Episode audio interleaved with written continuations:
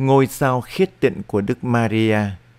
Các nhà tu đức thường quy tụ mười hai nhân đức của Đức Maria, kết thành mười hai ngôi sao, đính vào triều thiên của mẹ, để tôn vinh mẹ.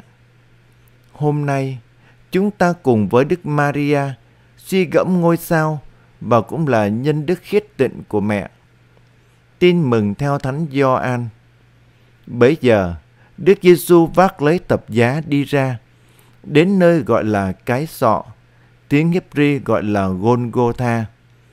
Tại đó họ đóng đinh người vào thập giá, đồng thời cũng đóng đinh hai người khác nữa, mỗi người một bên, còn Đức Giêsu thì ở giữa.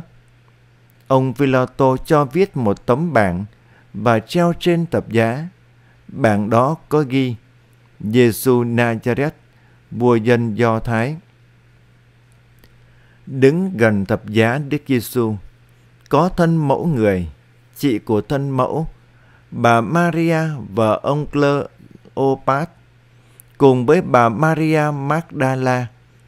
Khi thấy thân mẫu và môn đệ mình thương mến đứng bên cạnh, Đức Giêsu nói với thân mẫu rằng: "Thưa bà, đây là con của bà."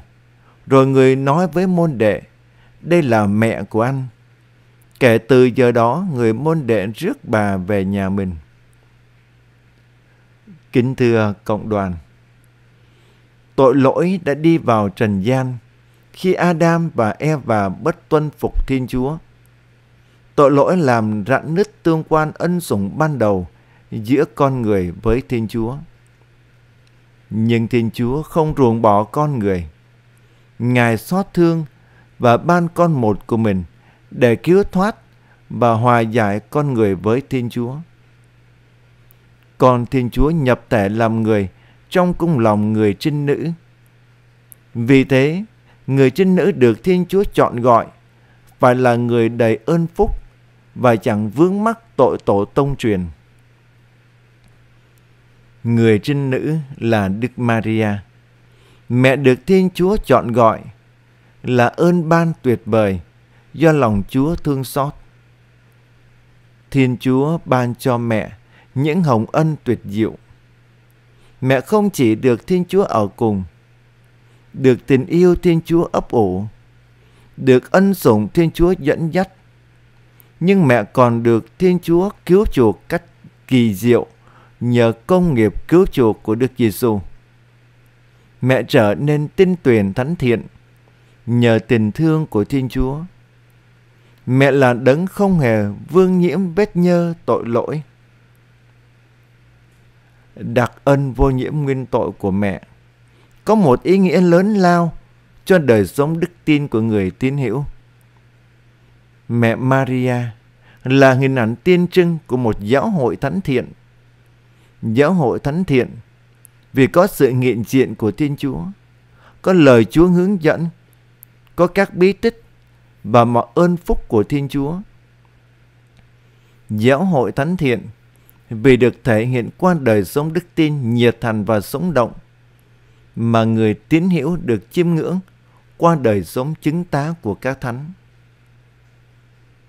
Thưa cộng đoàn, khi suy ngẫm mầu nhiệm thứ năm của năm sự thương, Đức Chúa Giêsu chịu chết trên cây thánh giá, ta hãy xin đóng đinh tín xác thịt vào thánh giá Chúa.